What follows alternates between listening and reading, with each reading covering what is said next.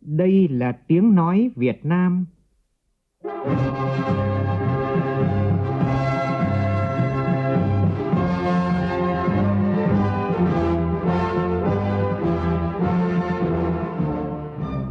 là tiếng nói Việt Nam, phát thanh từ Hà Nội, thủ đô nước Cộng hòa xã hội chủ nghĩa Việt Nam.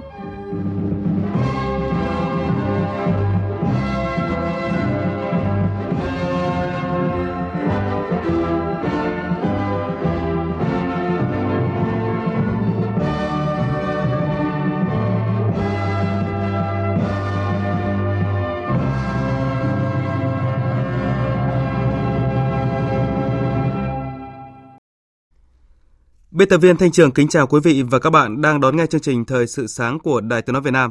Hôm nay thứ năm ngày 28 tháng 5 năm 2020, chương trình có những nội dung chính sau đây.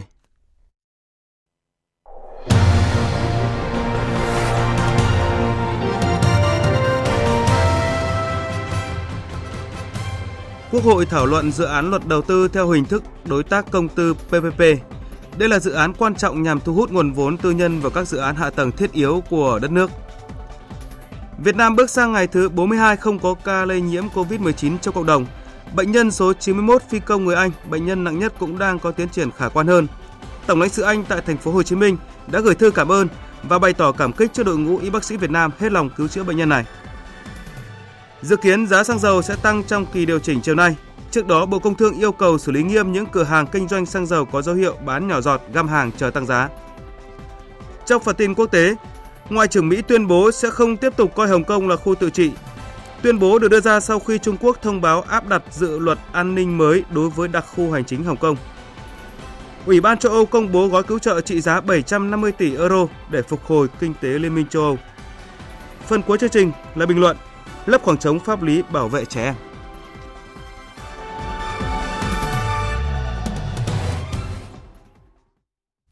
Bây giờ là tin chi tiết. Tiếp tục chương trình kỳ họp thứ 9, hôm nay Quốc hội thảo luận trực tuyến về một số nội dung còn ý kiến khác nhau của dự án luật đầu tư theo phương thức đối tác công tư gọi tắt là PPP. Một trong những quy định còn gây nhiều ý kiến khác nhau là cơ chế chia sẻ rủi ro với nhà đầu tư, làm sao phải công bằng, công khai, tránh tình trạng lợi ích nhóm và trục lợi chính sách. Phóng viên Lại Hoa thông tin. Dự án luật đầu tư theo phương thức đối tác công tư PPP được các đại biểu Quốc hội cho ý kiến tại kỳ họp thứ 8. Về lĩnh vực đầu tư, dự án luật tiếp thu ý kiến của các đại biểu Quốc hội. Quy định này được bổ sung chỉnh lý theo hướng chỉ những lĩnh vực đầu tư công do nhà nước chịu trách nhiệm nhưng doanh nghiệp không làm được hoặc không đủ khả năng để làm mới áp dụng hình thức PPP có sự hỗ trợ của nhà nước như giải phóng mặt bằng, hỗ trợ đầu tư, về quy mô dự án đầu tư theo phương thức đối tác công tư, đối với những công trình đầu tư ở vùng sâu, vùng xa, vùng đặc biệt khó khăn và lĩnh vực y tế giáo dục thì tổng mức đầu tư tối thiểu là 100 tỷ đồng. Các dự án khác không thấp hơn 200 tỷ đồng. Về cơ chế chia sẻ phần tăng giảm doanh thu, dự thảo luật đưa ra hai phương án để Quốc hội thảo luận. Phương án 1, khi tăng hoặc giảm doanh thu thì chia sẻ theo tỷ lệ 50-50 Phương án 2, khi doanh nghiệp bị thua lỗ mà xuất phát từ nguyên nhân do nhà nước thay đổi quy hoạch, chính sách pháp luật thì nhà nước hỗ trợ bù lỗ không quá 50% số lỗ. Khi doanh nghiệp phát sinh lãi lớn hơn phương án dự kiến thì nhà nước được hưởng 50% số lãi tăng thêm. Bình luận về cơ chế chia sẻ rủi ro này, tiến sĩ Cấn Văn Lực, chuyên gia kinh tế nêu quan điểm làm rõ khái niệm rủi ro, tránh tạo kẽ hở để trục lợi. Cơ chế chia sẻ rủi ro trong dự thảo luật đã nêu cũng cần phải làm rõ hơn là những cái điều kiện tiêu chí nào thì mới được chia sẻ rủi ro. Trong trường hợp xảy ra rủi ro thì chính phủ sẽ lấy cái nguồn từ đâu? Chúng tôi kiến nghị là chính phủ cân nhắc nên có một cái quỹ Vấn đề thứ ba là cần phải quy định chủ đầu tư, chính quyền tham gia dự án PPP đó phải có một cái cơ chế cách thức kiểm soát những rủi ro dự án chứ không phải là tạo ra cái kẽ hở để quá nhiều rủi ro xảy ra. Cũng trong ngày hôm nay, các đại biểu sẽ nghe tờ trình về chương trình mục tiêu quốc gia phát triển kinh tế xã hội vùng đồng bào dân tộc thiểu số và miền núi giai đoạn 2021-2030. Phóng viên Nguyên Nhung ghi nhận ý kiến của một số đại biểu. Theo đại biểu Bùi Sĩ Lợi, đoàn Thanh Hóa, chương trình mục tiêu quốc gia phát triển kinh tế xã hội vùng đồng bào dân tộc thiểu số và miền núi giai đoạn 2021-2030 đặt ra trong khi chúng ta đang tồn tại hai chương trình mục tiêu quốc gia đó là chương trình mục tiêu quốc gia xây dựng nông thôn mới và chương trình mục tiêu quốc gia giảm nghèo bền vững. Vì vậy, cần phải đánh giá tổng kết hai chương trình này để làm rõ những nội dung đầu tư cho vùng dân tộc miền núi đạt đến đâu. Còn lại những vấn đề cốt lõi nào mà chưa thể giải quyết được thì chương trình mục tiêu quốc gia phát triển kinh tế xã hội vùng đồng bào dân tộc thiểu số và miền núi phải giải quyết. Trong 10 cái dự án đó thì hiện nay đang xác định với một cái tỷ trọng của cái giai đoạn đầu là 50.000 tỷ cho đầu tư phát triển và 54.000 tỷ cho chi thường xuyên. Thì nhìn cái tỷ trọng này thấy rằng là rõ ràng là chúng ta chưa quan tâm đến đầu tư phát triển, mà đang hướng đến cái chi sự nghiệp.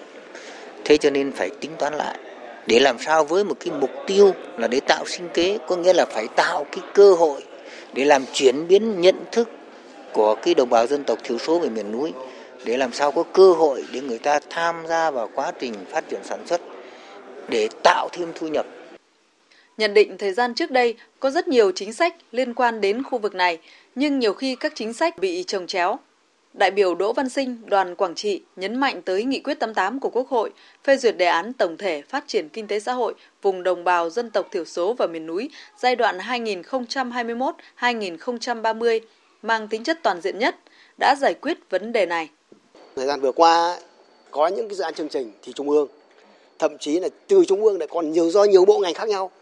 Thế rồi xuống địa phương là lại tiếp tục là có nhiều nhiều sở ngành. Vậy thì theo tôi ấy, là nên tập trung vào một đầu mối. Trên trung ương có thể giao cho một bộ hoặc là dưới địa phương giao cho một đầu mối để chúng ta thống nhất nguồn lực để làm sao đấy chúng ta tập trung nguồn lực cho nó đúng đối tượng, đúng chính sách và không bị giao thoa, không bị bỏ sót thì đây là một cái việc rất là quan trọng. Thời sự VOV nhanh, tin cậy, hấp dẫn. Việt Nam đã bước sang ngày thứ 42 liên tiếp không có ca mắc COVID-19 mới cho cộng đồng. Hôm qua nước ta có thêm 6 bệnh nhân được công bố khỏi bệnh, nâng số ca khỏi bệnh lên 278 ca, trong đó có ca 19. Các bệnh nhân nặng nhất và điều trị lâu ngày nhất cũng đã được chữa khỏi và xuất viện. Về bệnh nhân 91, Bệnh viện Trợ Rẫy cho biết hiện nay sức khỏe của bệnh nhân này vẫn còn nặng nhưng đã tiến triển so với hai ngày trước. Bệnh nhân bắt đầu có những tiến triển về mặt chi giác, các thông số oxy máu và chức năng thận cũng đã khá hơn. Dự kiến chiều nay bệnh nhân này sẽ được chụp CT scan ngực để đánh giá mức độ hồi phục của phổi. Cảm động trước nỗ lực của đội ngũ y bác sĩ cứu chữa bệnh nhân 91, Tổng lãnh sự Anh tại thành phố Hồ Chí Minh đã có thư gửi lời cảm ơn chân thành đến bệnh viện Bệnh nhiệt đới, bệnh viện chợ Rẫy cùng các bác sĩ điều dưỡng. Trong thư, ông Ian Gisborne, Tổng lãnh sự Anh tại thành phố Hồ Chí Minh cảm ơn các cơ quan chức năng và đơn vị đã chăm sóc và hỗ trợ các công dân Anh trong 12 tuần qua.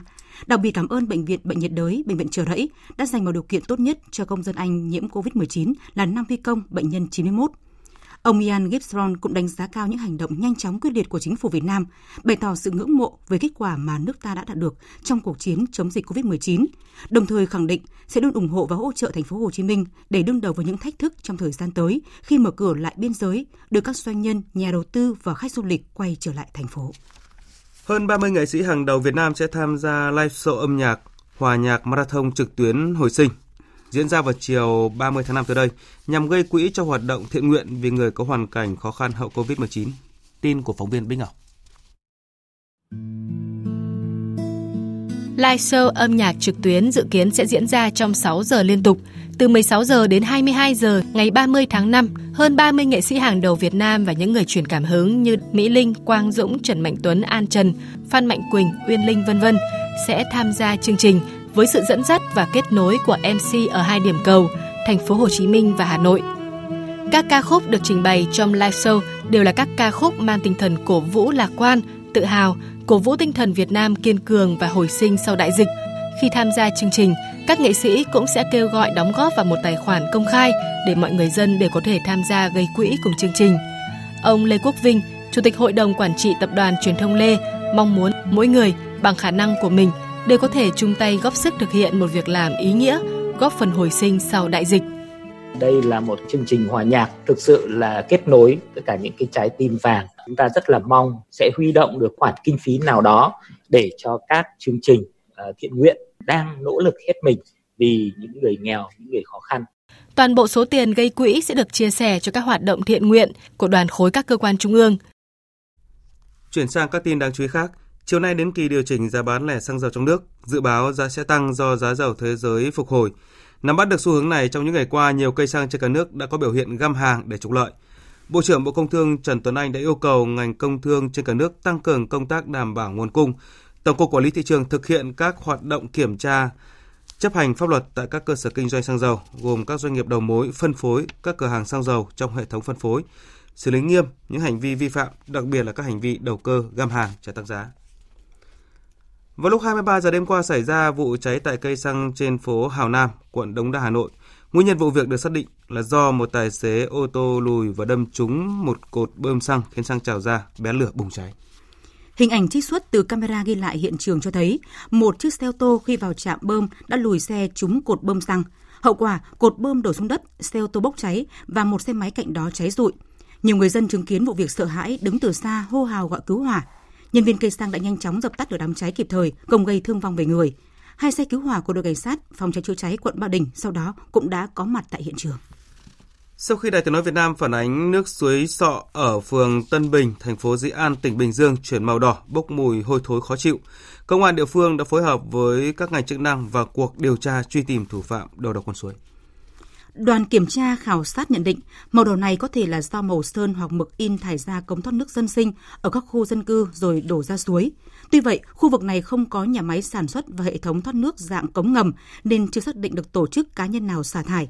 Hiện nay, các cơ quan chức năng đã lấy mẫu nước để xác định mức độ ô nhiễm của nguồn nước, đồng thời chính quyền địa phương theo dõi, giám sát nhằm phát hiện xử lý kịp thời tổ chức cá nhân vi phạm các quy định về bảo vệ môi trường. Theo người dân, chưa bao giờ có hiện tượng nước chuyển sang màu đỏ như vậy.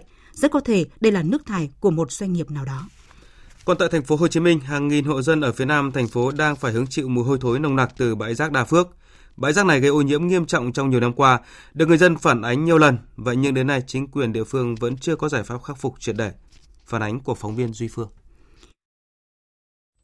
Ông Chu Văn Khang sinh sống tại đường Nguyễn Lương Bằng, quận 7 than thở, cứ vào mùa mưa khi có gió tây nam thổi thì người dân khu vực này lại phải hứng chịu mùi hôi thối. Theo ông Khang, mùi hôi thối này có từ cách đây khoảng 5 năm, ngày càng nặng và tần suất cũng nhiều hơn. Tôi đề nghị là chính quyền á, nên giải quyết cái này á, người lớn còn đỡ trẻ con tôi nghĩ là cực kỳ ảnh hưởng. Chẳng có cách nào cả chịu trận. Nó thối ghê lắm chứ không phải đóng cửa mà đã thoát đâu nhé. Bà Nguyễn Thị Bích Toàn, ngụ trên đường Hoàng Quốc Việt, quận 7, cũng bị mùi hôi thối gây ảnh hưởng đến sinh hoạt.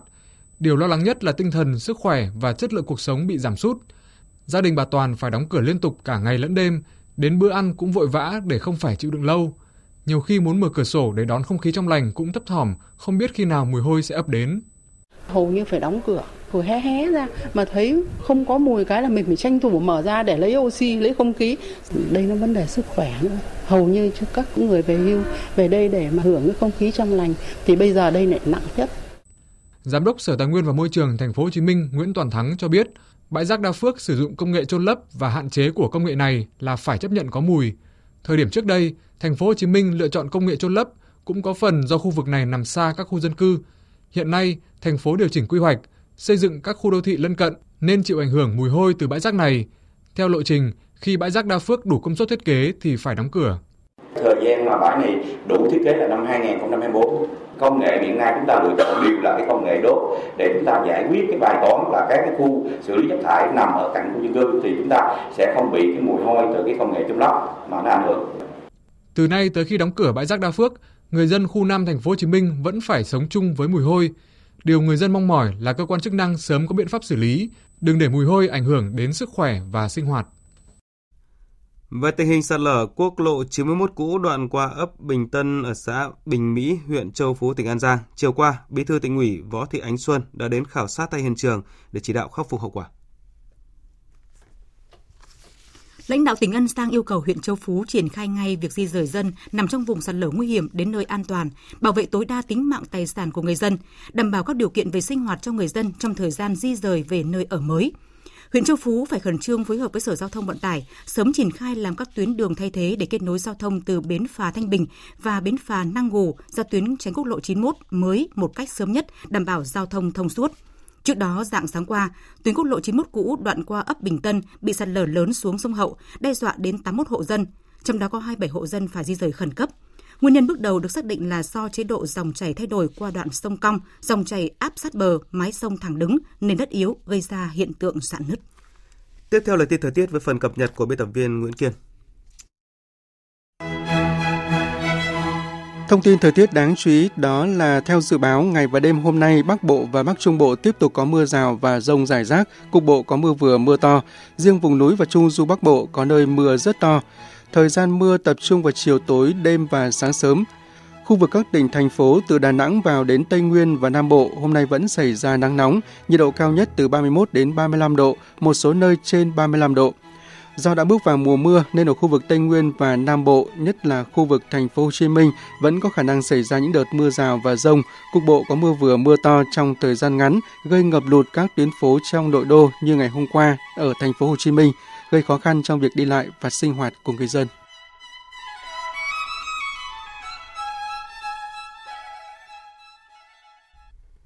Tin thế giới, Ngoại trưởng Mike Pompeo cho biết Mỹ sẽ không tiếp tục coi Hồng Kông là khu tự trị.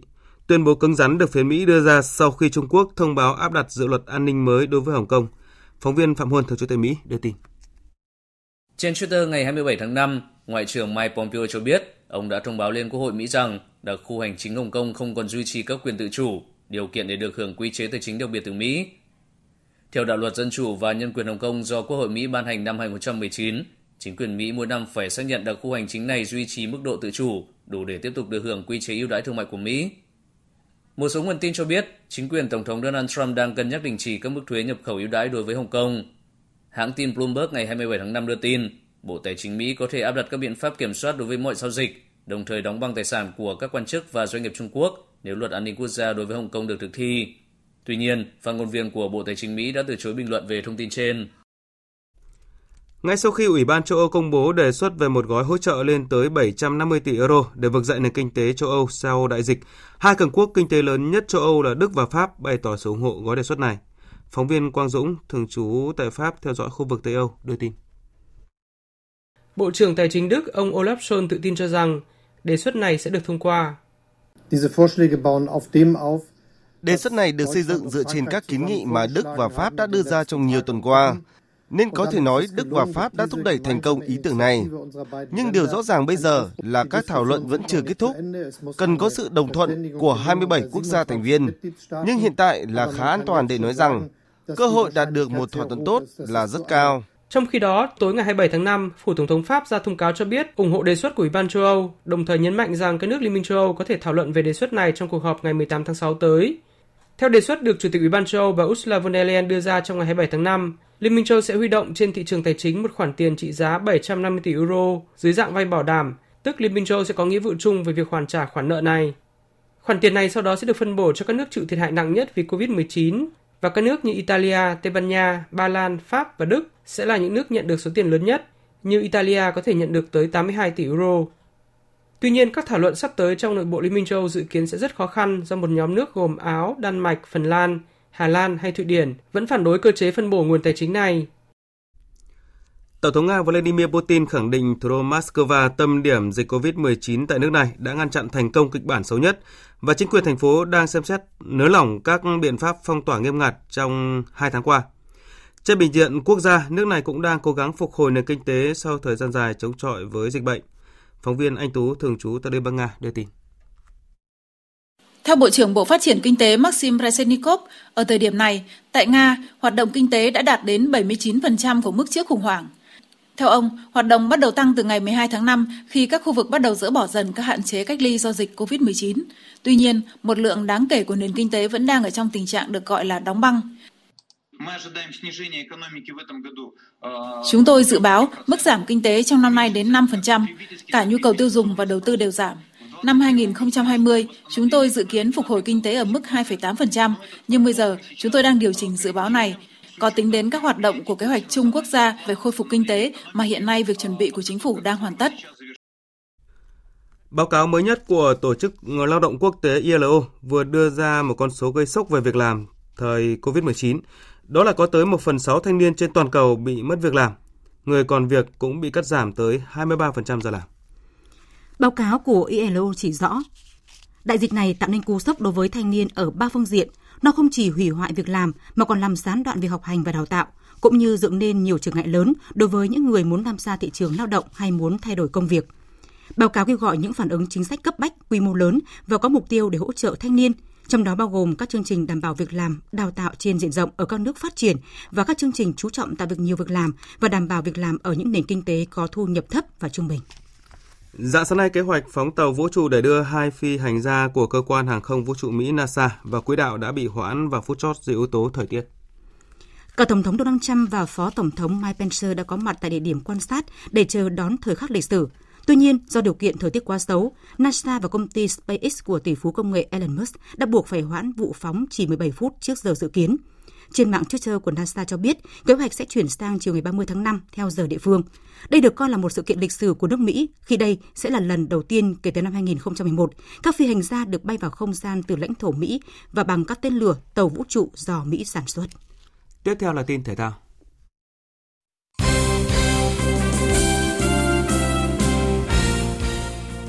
Dạng sáng nay tiếp tục diễn ra các trận đấu trong khuôn khổ vòng 28 giải bóng đá vô địch quốc gia Đức Bundesliga, trong đó có sự góp mặt của Leipzig, đội bóng đang đứng thứ 3 trên bảng xếp hạng. Tiếp Hertha Berlin trên sân nhà Red Bull, nhưng Leipzig lại là đội để thủng lưới trước ngay ở phút thứ 9 từ tình huống đá phạt góc bên phía cánh trái và người dứt điểm thành công là Grujic.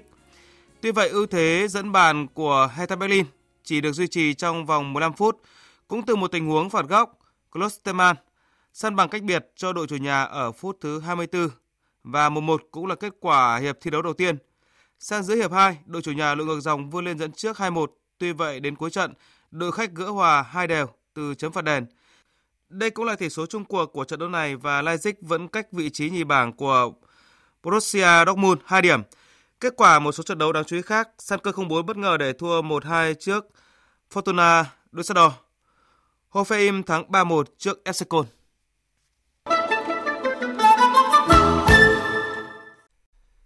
Thưa quý vị và các bạn, xâm hại trẻ em luôn là nỗi đau nhức nhối của toàn xã hội. Chủ đề này một lần nữa nóng lên tại nghị trường ngày hôm qua khi Quốc hội dành cho một ngày nghe báo cáo kết quả giám sát việc thực hiện chính sách pháp luật về phòng chống xâm hại trẻ em.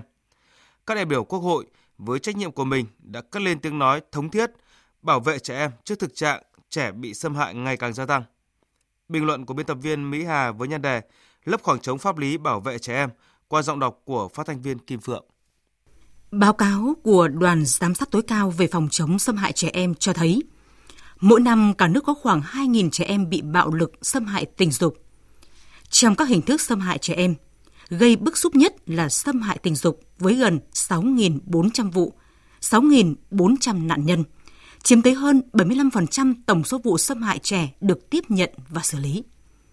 Điều đáng bàn là ngay tại những nơi tưởng an toàn nhất đối với trẻ em như gia đình, trường học, cơ sở bảo trợ xã hội lại là những nơi ít an toàn với trẻ.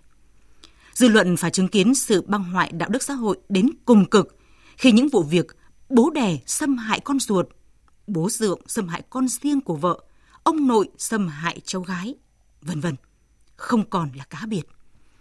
Tất cả những vấn đề này đã được báo chí dư luận nói nhiều, nhưng vì sao không thuyên giảm, thậm chí ngày một nghiêm trọng hơn. Nguyên nhân chính không gì khác. Khuôn khổ pháp lý về phòng chống xâm hại trẻ em còn nhẹ, không đủ gian đe, vừa thiếu vắng những điều khoản chặt chẽ, cụ thể để bảo vệ trẻ em. Đại biểu Quốc hội tỉnh Quảng Bình, ông Nguyễn Ngọc Phương đặt vấn đề. Liệu còn bao nhiêu trẻ em đang kêu cứu trong tuyệt vọng mà không được hồi đáp? Và liệu còn bao nhiêu kẻ tàn ác lại tiếp tục phạm tội bởi pháp luật chưa đủ sức để xử lý và gian đe?